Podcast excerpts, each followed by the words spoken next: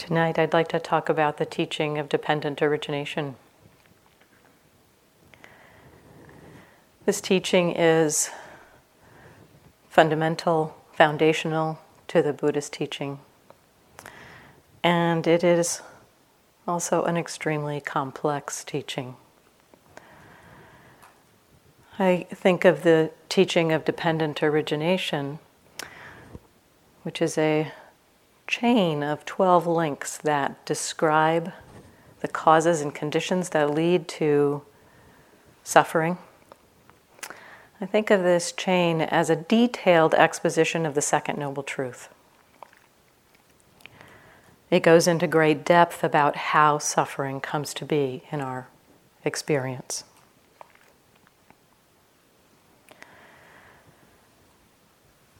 Sometimes dependent origination is called the middle teaching. This teaching, uh, as distinct from what we usually think of in terms of uh, the Buddhist teaching as the middle path, the middle way. The middle teaching, at least in my understanding it, um, of, of what this means, is that um, this teaching is not a practice, but rather it's a description of how suffering is created in our experience. The middle path is a set of practices that help us to understand and see this teaching in our moment to moment experience. I'll read you a quote from a sutta that talks about how this is a middle teaching from the Samyutta Nikaya. This world, Kaccana, for the most part, depends upon a duality, upon the notion of existence and upon the notion of non existence. But for one who sees the notion of ex- but for one who sees the origin of the world as it really is with correct wisdom, there is no notion of non existence in regard to the world. And for one who sees the cessation of the world as it really is with correct wisdom, there is no notion of existence in regard to the world. All exists, Kaccana. This is one extreme. All does not exist. This is the second extreme. Without veering towards either of these extremes, the Tathagata teaches the Dhamma by the middle, the middle teaching. With ignorance as condition, volitional formations come to be. With volitional formations as condition, consciousness comes to be. With consciousness as condition, name and form. With name and form as condition, the six sense bases. With the six sense bases as condition, contact. With contact as condition, feeling. With feeling as condition, craving. With craving as condition, clinging. With clinging as condition, existence. With existence as condition, birth with birth as condition, aging and death, sorrow, lamentation, pain, grief, and despair come to be. Such is the origin of this whole mass of suffering. So, what he's pointing to here is that largely we think about things in terms of things, either existing or non existing. And he's pointing to this teaching of dependent origination as kind of a counter to that, or a, in the middle way between those two extremes of existence and non existence.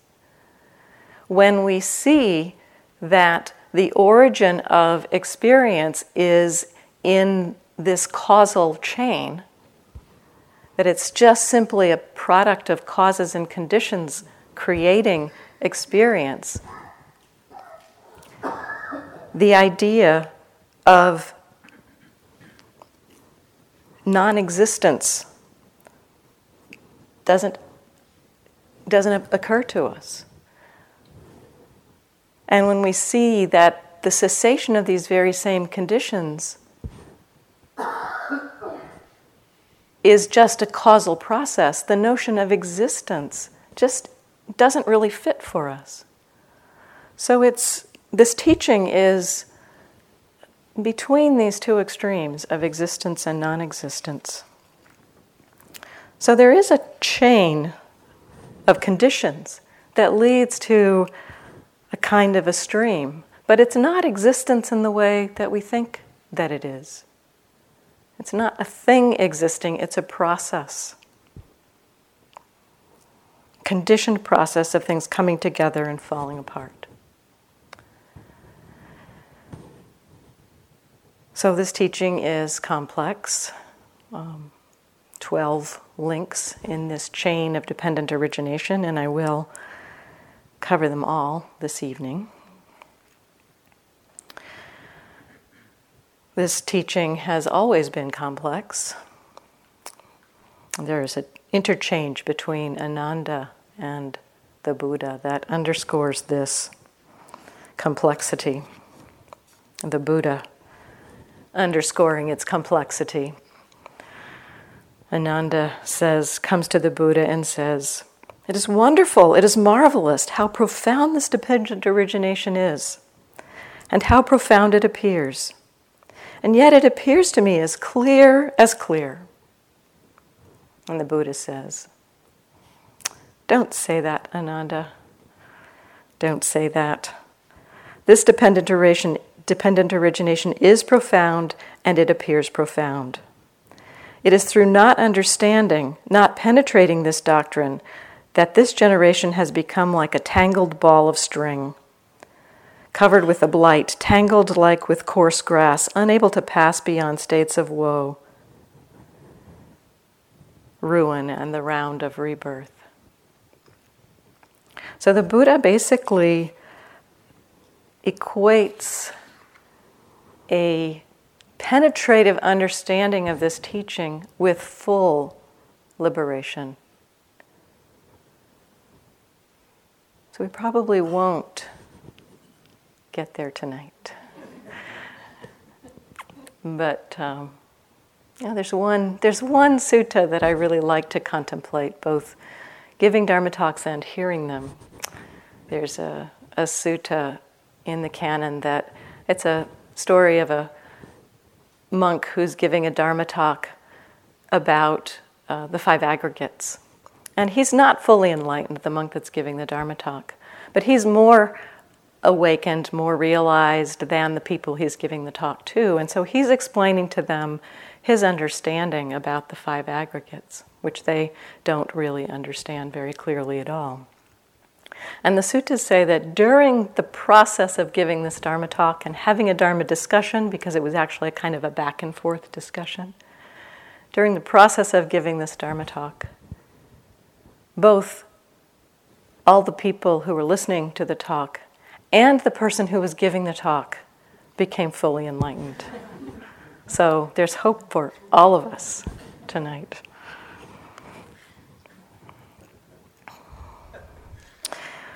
So I hope to make this talk both clear and practical. This teaching can seem kind of obscure, kind of um,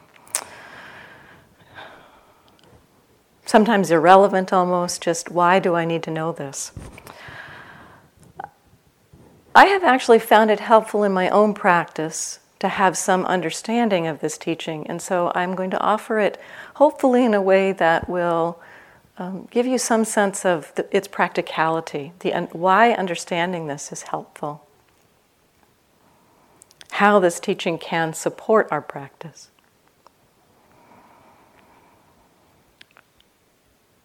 A couple of, a couple of comments about that just to begin the talk.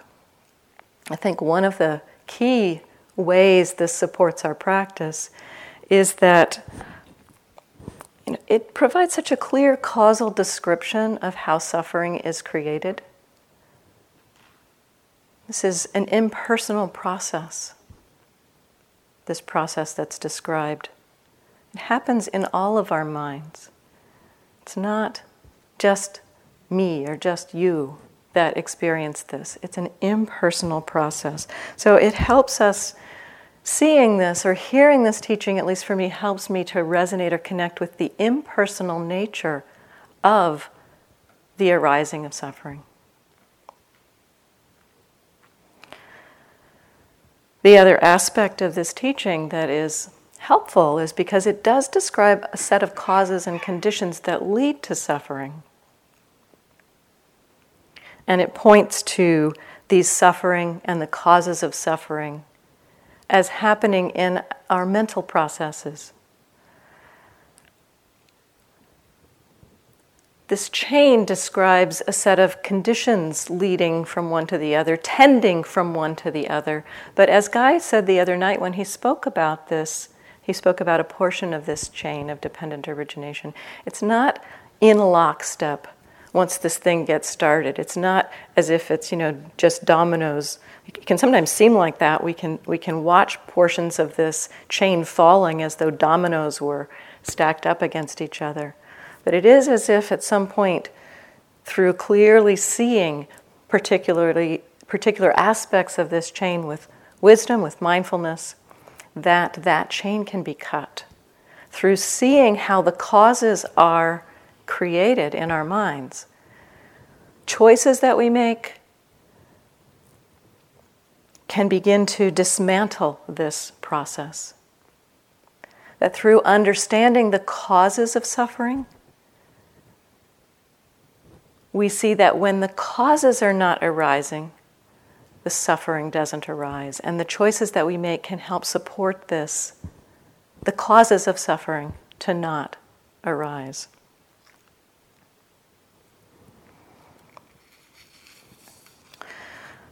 So, the 12 links of dependent origination, I'll just state them right now and then go through them. Ignorance, conditions mental formations, conditions consciousness, conditions mentality, materiality. Uh, this word, Pali word for this is namarupa, sometimes translated name and form. Then name and form, mentality, materiality, conditions the six sense bases. See our sight, sound, smell, our eye, ear, nose, tongue, skin, our body, and our mind. Conditions the six sense bases. Having the six sense bases conditions contact. Contact with the sense bases. That contact conditions feeling. Pleasant, unpleasant, neutral. Feeling conditions craving. Craving conditions clinging.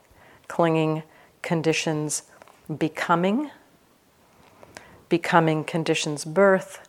Birth conditions old age sickness and death, and, as the Buddha says, the entire mass of suffering. So, before I go into the links, I want to just point out that this chain is often described also not just as a, a one way chain to suffering, but as a cycle. So that the um, ending of this chain at suffering doesn't just simply end with suffering, it actually loops back that suffering tends to condition more ignorance, although it doesn't have to, and I'll get to that in a little while. So this the cycle loops, loops back on itself. Suffering tends to condition more ignorance, which then sends the cycle into a round, another round.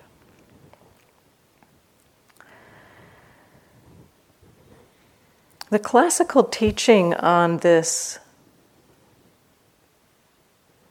topic, in the commentaries in particular, breaks this chain down into essentially three lives that in that in that teaching and i see this potentially as partly at least as a, a, a pedagogical way of understanding this cycle, that in that teaching, ignorance and mental formations, which are the first two links in the chain, from a previous life, condition the arising of birth, or condition the arising of consciousness in this life, so that the, the, the chain of dependent origination broken into three lives, the previous life being ignorance and mental formations, and then the, uh, the links through from consciousness mentality, materiality, um, six sense bases, contact, feeling, per, uh, feeling, craving, clinging, becoming. All of that is in this life, and then that conditions our arising into the next life, into birth, into the next life, and aging and death. So, the literal phrasing of the links, particularly birth, aging, and death, tends to support this notion of this, um, this chain being a description of how the round of suffering is carried from life to life. And I think that part of the, the, the, the teaching here is as a way of understanding that frequently in the time of the Buddha, there was this question asked well, if there's no self, who gets reborn? You know, this kind of very um, common question. And his answer to that lies in this chain of dependent origination it's just causes and conditions flowing. So the suttas support this uh, understanding of the chain of dependent origination as um, describing how suffering continues or propagates between lives. And it also supports an understanding of the teaching as a description, how, a description of how suffering is created moment to moment in this life. And if we even think about it, you know, to break it into ignorance and mental formations in the previous life conditioning all of our consciousness, feeling, craving, clinging in this life, we don't have to even think about a previous life to, to, to recognize ignorance happening here and now. It's not just ignorance from a previous life that's conditioning this life, it's ignorance here and now. It's ignorance in this moment that's conditioning the unfolding of our experience and our suffering. We also don't have to wait until the next life to be born and die. So all of these links, even the ones the ones said to be connected to the previous life, kind of can be laid into this life. Likewise, the links said to be connected with the future life can be seen as overlaid into this life as well. So, in this case, the term birth is understood not as the birth into a body, being born from your mother, but the birth into an identity, the feeling of self. And the term aging and death can be understood to refer to the passing away, the cessation of moment to moment experience. How these identities that come into being pass away.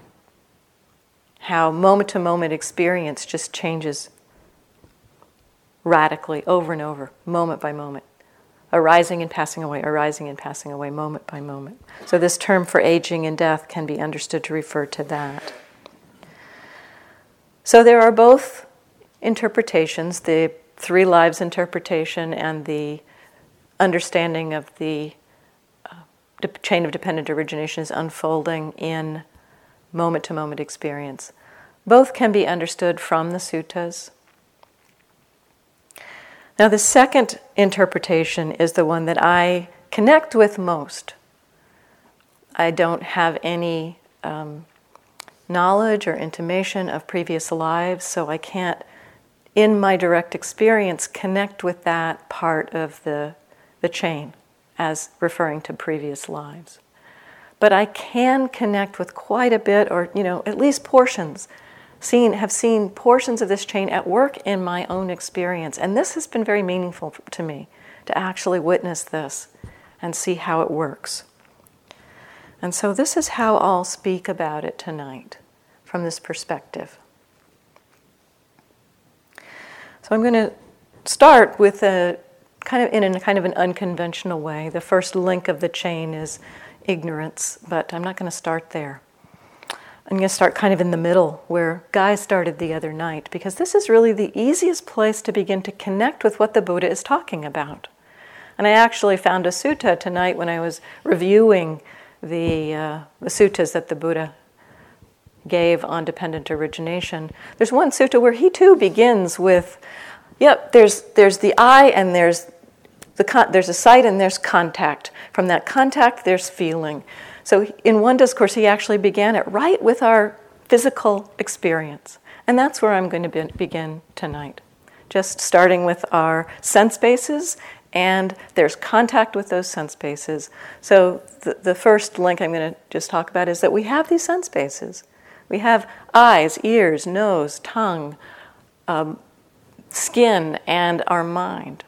And because of those sense bases, there is contact with experience.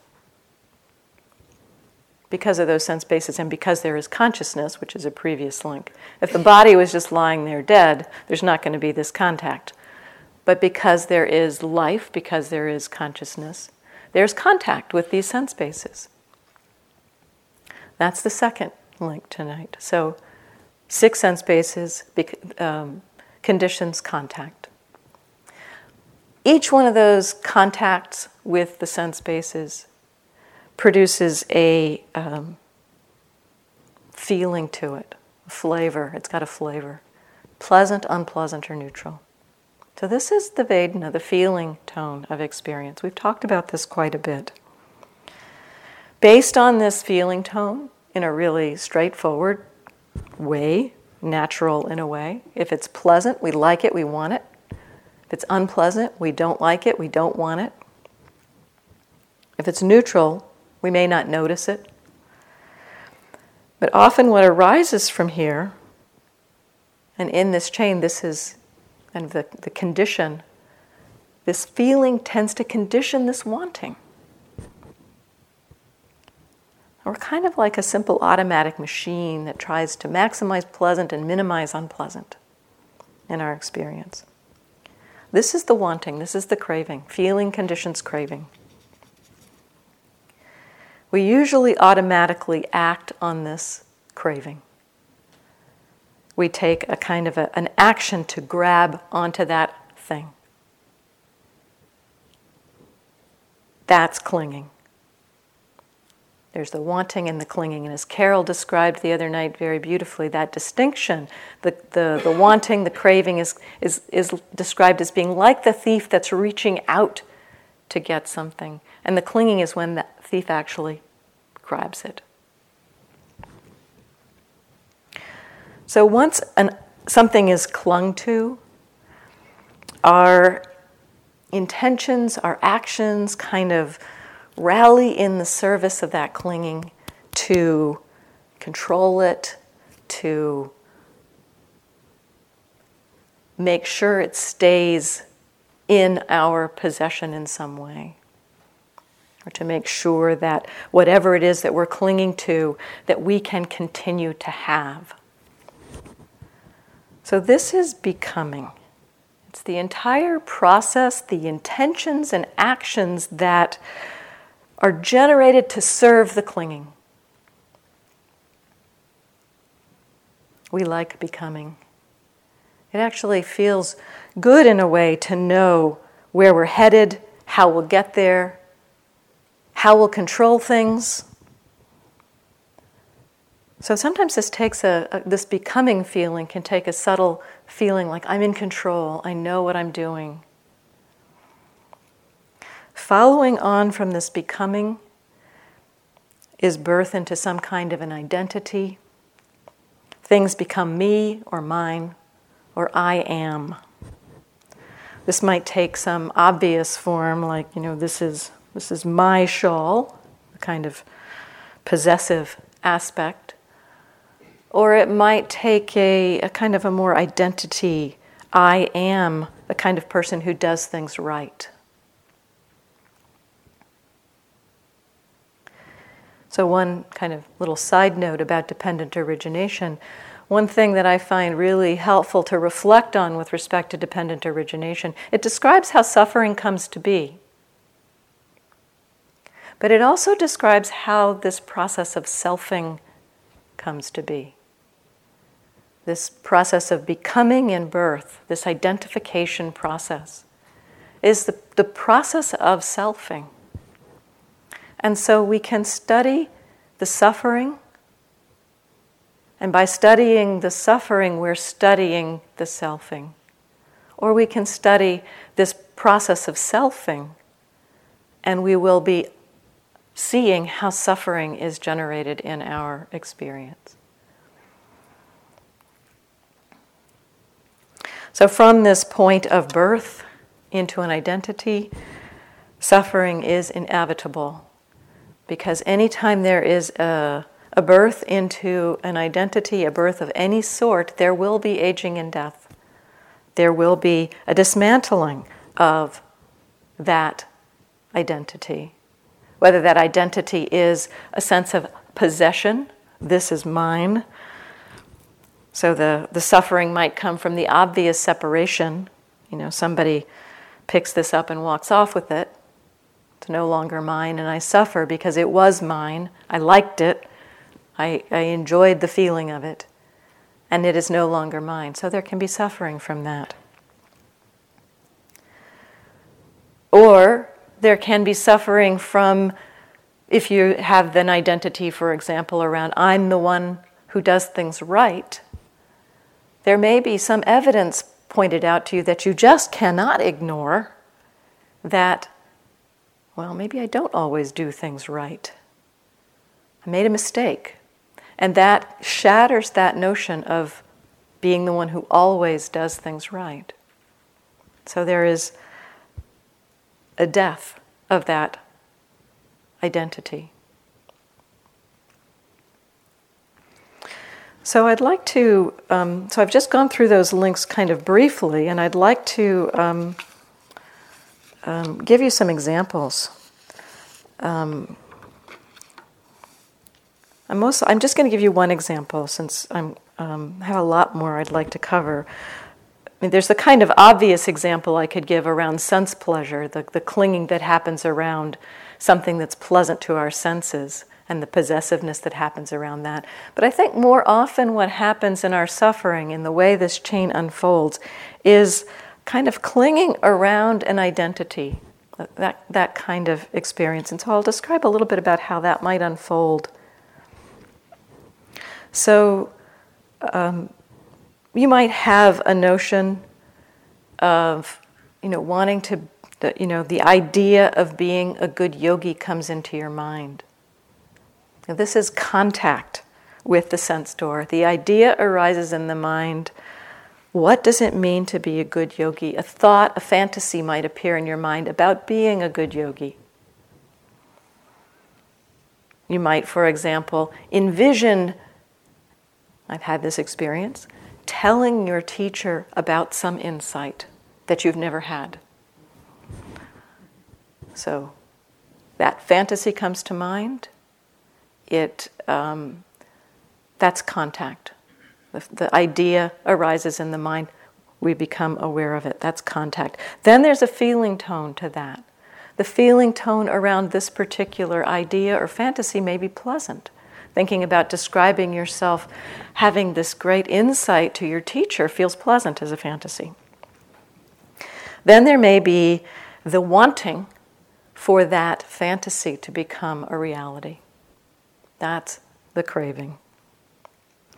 The clinging here results is kind of more of a um, an, it's kind of an intensification of that wanting.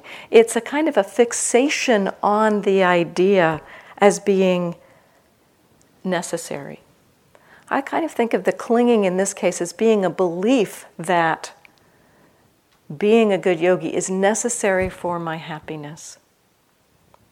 So that belief comes into be, into being.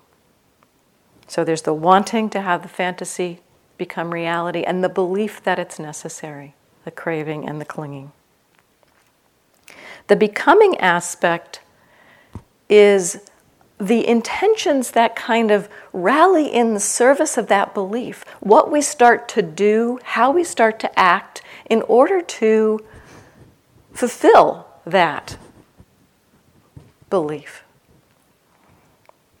So maybe we have these intentions around um, what we think we need to do to be a good yogi. Sit for a long time in the hall, um, you know, do really slow walking or um, whatever your particular version of that is. Some ideas about that. And then we begin to, to act them out. So we begin to, to follow through on those, um, those intentions that are in the service of that belief. This is important, this is necessary.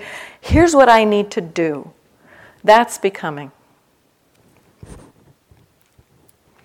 Then the birth is, and let's, for simplicity for this example, um, say that the uh, these patterns of behavior actually lead to the feeling of being a good yogi. So this is this is the birth into the identity, the distinct feeling of identi- identity, a distinct feeling of oh, I am a good yogi. And perhaps there's evidence to confirm this.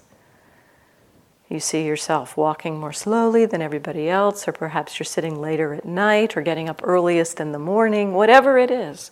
There's some kind of evidence to support this. So there's this distinct feeling of self here. And then from this point, again, this distinct feeling of self, it's a construction of the mind, and it is impermanent. It will pass things will happen. Now, it may, it may be, you might be able to hold on to that identity, unbroken chain until you die. It's possible, unlikely, but possible. Um, so, your separation from that identity could happen at your death. But most likely, what's going to happen is that there's some, something will change in your experience you'll have a sitting or two where the mind is wandering all over the place. No longer seems like you're really able to be present and connected for the entire sitting. You know, being a good yogi, really able to sit and not just sit for a long time, but be completely mindful and present. And then comes along a sitting where you're sleepy or you're tired or, or the mind just starts going back into fantasy or remembering your childhood and all of this papancha comes up, and well, this is now proof that you are not a good yogi. So that identity of being a good yogi dies a smashing death, and another identity is born I'm not a good yogi. So this is suffering. The actual loss is suffering. The threat of loss is suffering. The fear of loss is suffering the suffering that we experience is in direct proportion to the amount of attachment that we have to that experience. How strongly we were clinging to that experience. So, as a simple example to kind of uh, demonstrate how the strength of attachment gives rise to the different strength of the suffering around it if you're sitting at the dining room table and you have a glass by your place, and you go away and come back and your glass is gone, there may be some irritation or annoyance that somebody cleared away your glass. So that's a small kind of suffering. I mean, the attachment to these glasses is not that strong, right? I mean, we, we do have a subtle attachment to it, it's like this is my glass while I'm using it here at this meal. And somebody clears it away, there's kind of an annoyance. Oh, I need to go get another glass. You know, why did somebody clear it away? Didn't they see it was obviously my glass? So there's, there's a little bit of a suffering that arises there. If you have brought your own personal um, insulated travel mug with you, and it's sitting next to your plate, and you come back and it's gone, maybe a little bit more suffering arises. So that kind of points to the that intensity of the clinging. More of a sense of ownership, of possession of your own personal property.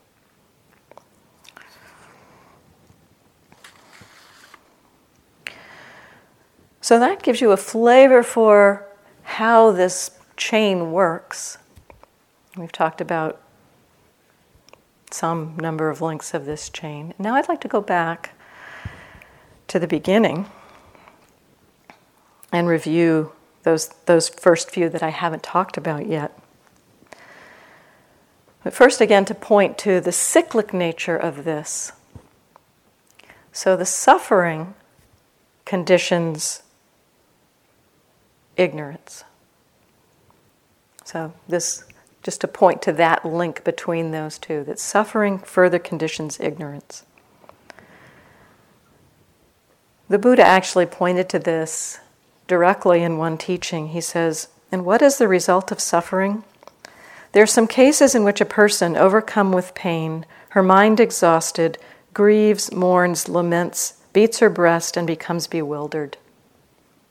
Or one overcome with pain, her mind exhausted, comes to search outside.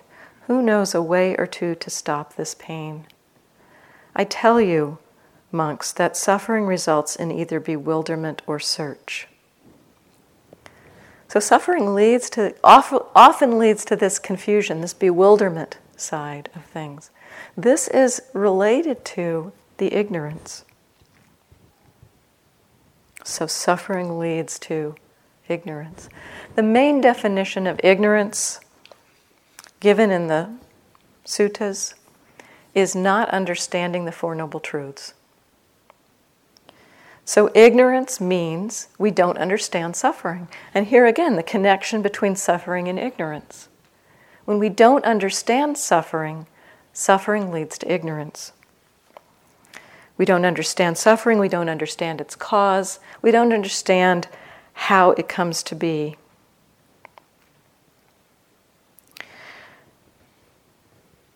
In ignorance,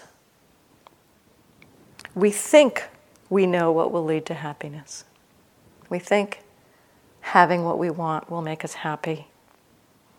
And as I think you've all seen, having what we want only goes so far. It doesn't actually lead to a very deep kind of satisfaction. And actually, the having what we want, when we get what we want and have that moment of, ah, yes, this is this is the way it's supposed to be. That clinging arises from that. And we are just deepening the rut of this pattern of dependent origination, this pattern of suffering.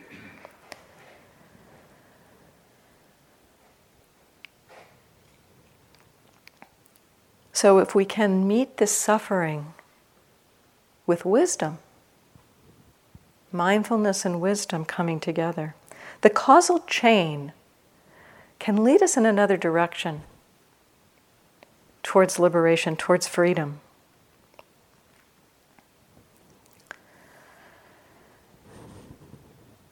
So, suffering leads to ignorance. Ignorance conditions mental formations. So, based on ignorance, mental formations, just as a reminder, is the intentional aspect of our experience.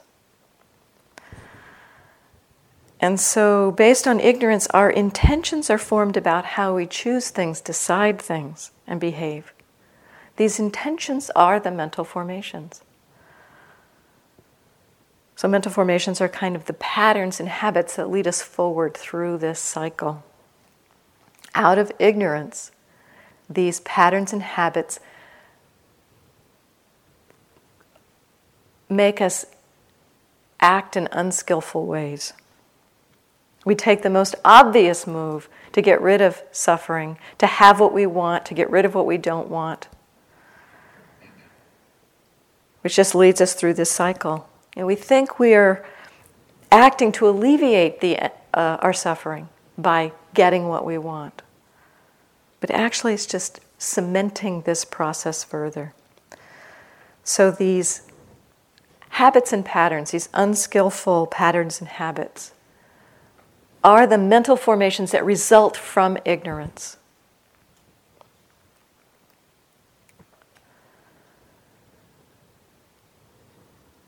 With mental formations as a condition, with these kind of mental formations conditioned by ignorance, and actually, ignorance is an interesting factor here I mean, ignorance is at the beginning of the chain, but one scholar monk, Nyanatiloka, pointed out that ignorance isn't just at the beginning, it's actually arising at every point on this chain.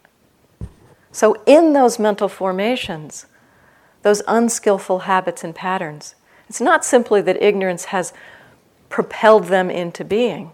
There is that aspect of it, that because of ignorance, we act in unskillful ways. But in that very acting unskillfully, ignorance is there in that moment. So ignorance is kind of arises, co arises with every link in this chain when wisdom is not present. So, when mental formations, with mental formations as a condition, consciousness comes to be. So, we can think of the habits and patterns conditioning our consciousness and what we experience. Now, this is the, those filters that we've talked about. Those habits and patterns, the, the kind of proclivities, the ignorance has put us into a certain frame of mind, and that frame of mind then conditions how we see things.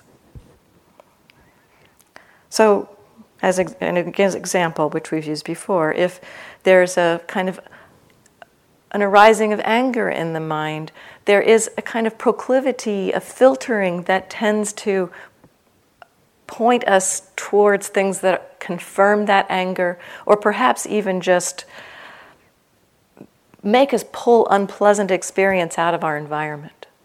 When we're in a kind of an aversive state, it tends to have us orienting towards the unpleasantness in our environment. This is this process of mental formations conditioning consciousness. So this this filtering mechanism, I think, is pretty deeply put put into our psyche. It's it's it's uh, pretty deeply ingrained that we, when we have an, our attention or agenda, we have an agenda towards something, in some way our, our, our, our mind is designed to uh, kind of exclude things that aren't in line with that agenda. There's kind of an interesting, amazing study, which some of you have probably heard about, that points to this, the power of this. There was a study um, where they were asking participants in the study to watch a video. And on this video, they were, they were asking them to count, it was a basketball players that were playing on the video, and they're asking them to count the number of times that a ball was passed between players on a team. And while they were watching this, you know, they, they, most of the people were able to pretty accurately count that number. But then they were asked at the end of the study, Did you notice anything unusual? And the vast majority of people said no. Occasionally, somebody would say, Was there a gorilla in there somewhere? and, and there had been. There had been, uh, in this video, while these people were passing the basketball, a guy in a gorilla suit had come out and wandered around the, the basketball court and then walked off. And the vast majority of people did not see this. Now, their uh, sense of their own perception was so strong that they, when they actually saw the video again, they denied that it was the same video. This can't be the same video. So, this is the power of this filtering mechanism. So, with consciousness as a condition, materiality, mentality comes to be. Now, that's a kind of a funny term. This translates the term nama rupa.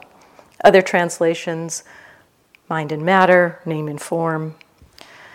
This refers to mentality, materiality. The best, most concise definition I've seen of for this is that it refers to the processes of our body and most of the processes in our mind.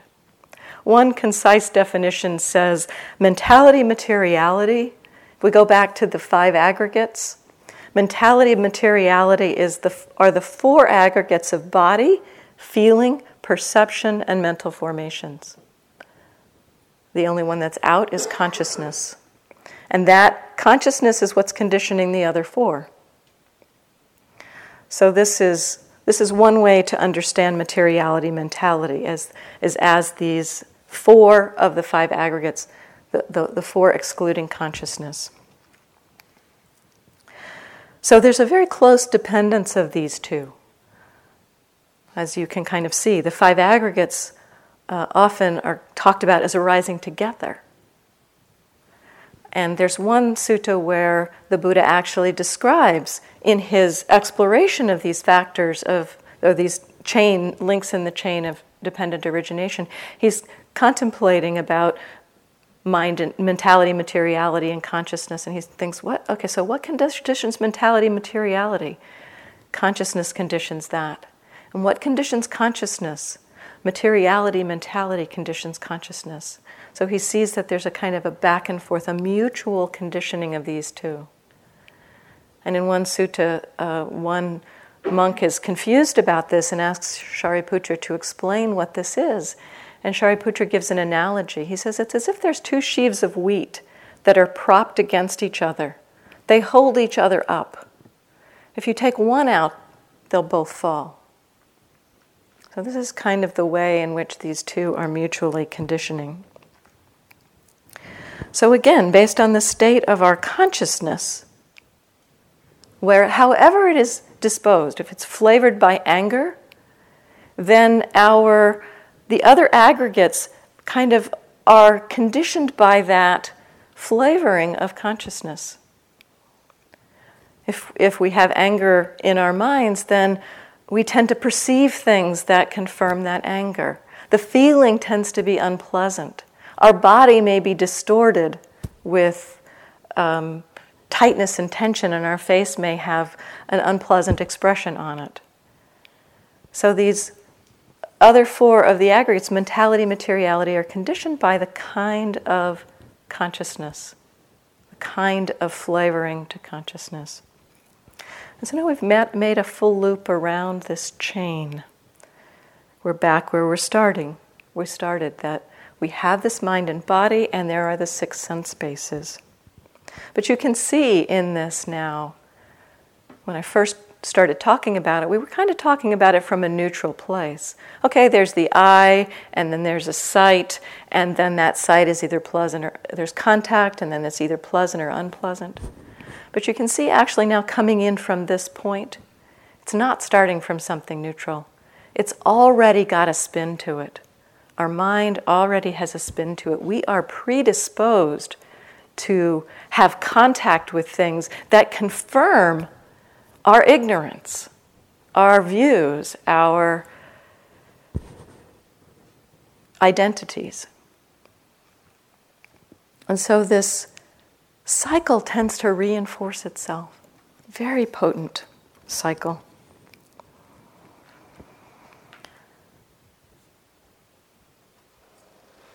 So, this chain being description of causes and conditions that support the arising of suffering, and understanding that it's not, you know, lockstep, that there is possibly a way to get out of it. We look at how can we change the conditions. If we can change the conditions, then perhaps the cycle will lead in a different direction. The main way to change the conditions is to bring mindfulness and wisdom to our experience, moment by moment. The only place we can have any foothold or, or, or toehold in breaking this chain is in the present moment, in this very moment.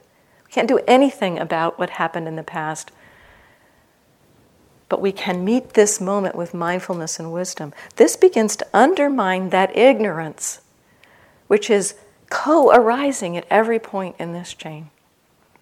When ignorance, when ignorance is present in the mind, wisdom is not present in the mind. When wisdom is present in the mind, it begins to knock that wisdom down.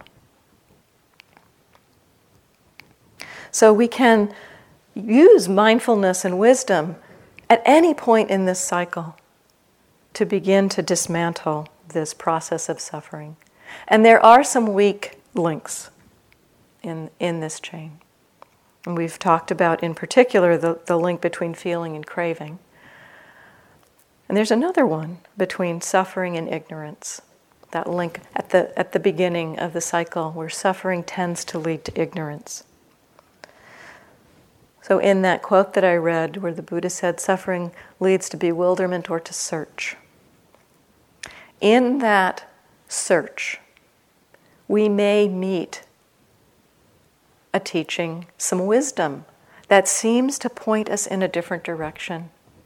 And if that wisdom meets us at the right moment, it will lead to faith instead of ignorance. So, suffering also has the possibility of moving not to ignorance, but to faith.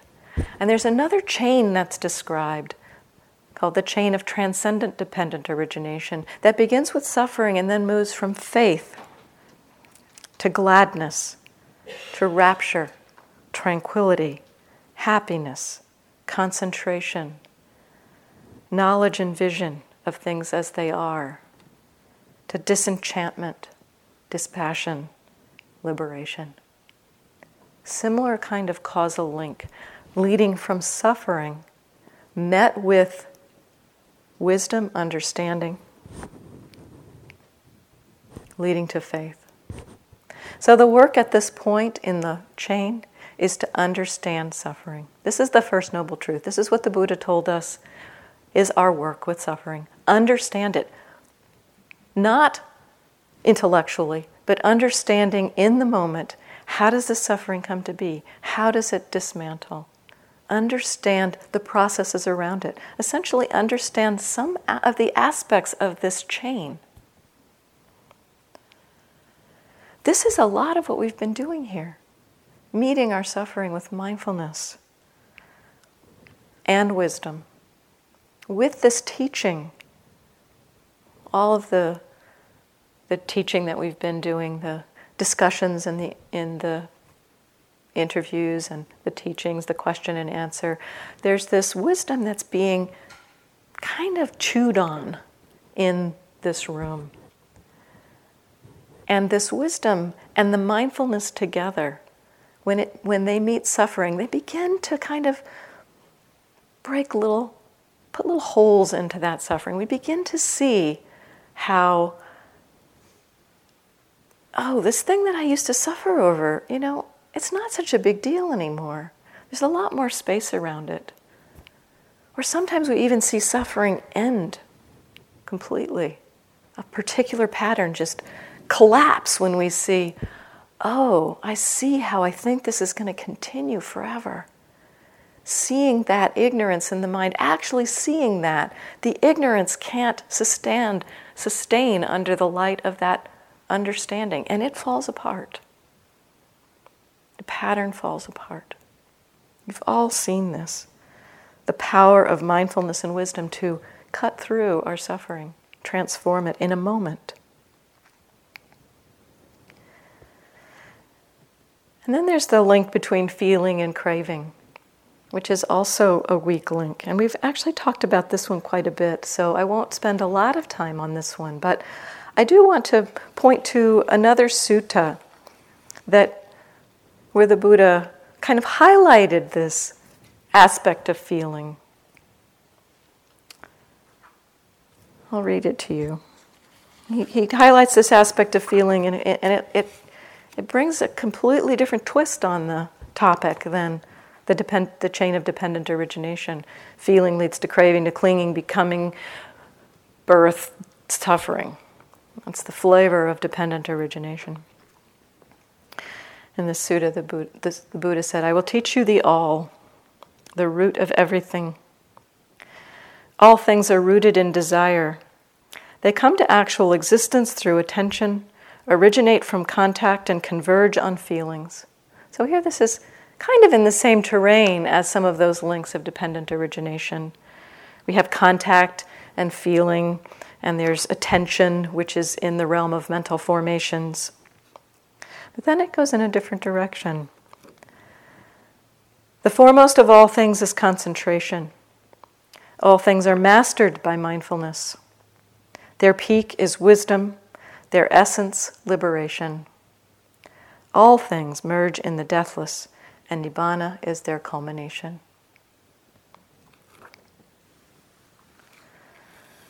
So here this is pointing to, from feeling, he points to concentration and mindfulness, leading us to wisdom. So whatever we feel, bringing concentration and mindfulness to our experience, that is a very central practice in what the Buddha teaches this mindfulness of feeling bringing concentration and mindfulness to our experience of feeling, we just see, oh, it's feeling, it's just feeling. That wisdom, it's essentially the, uh, the, the feeling leads to craving when ignorance is present with that feeling. When wisdom is present, feeling leads to the cessation of feeling. Pleasantness ceases, unpleasantness arises and ceases. It's just feeling. So, one key that I like to highlight about the sutta is that it points to all things. All things have liberation as their essence, merge in the deathless, and culminate in nibbana. This is all things he's talking about. It doesn't matter what we bring our mindfulness and concentration to. With joined with wisdom, mindfulness and concentration joined with wisdom, whatever we are paying attention to has this capacity to lead us to liberation. The touch of a doorknob, a feeling of anger, of fear, a feeling of bliss, of happiness, of balance of mind, of equanimity, whatever we are experiencing. Mindfulness and wisdom lead us towards the freedom.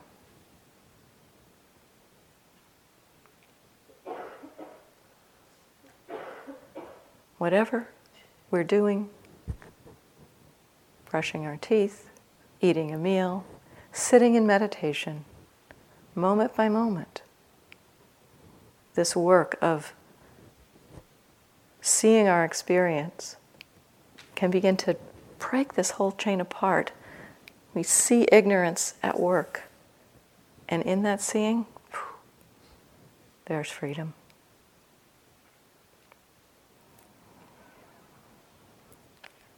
So let's sit for a few moments.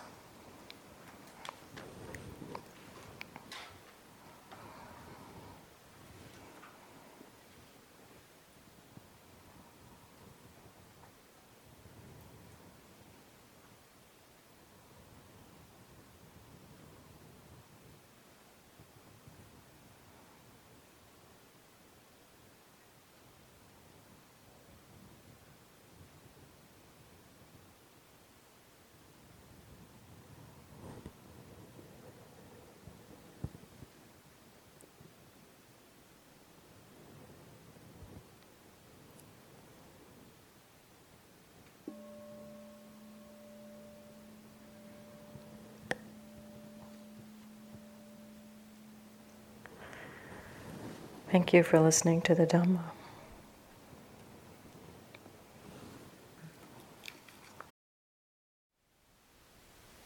Thank you for listening. To learn how you can support the teachers and Dharma Seed, please visit dharmaseed.org slash donate.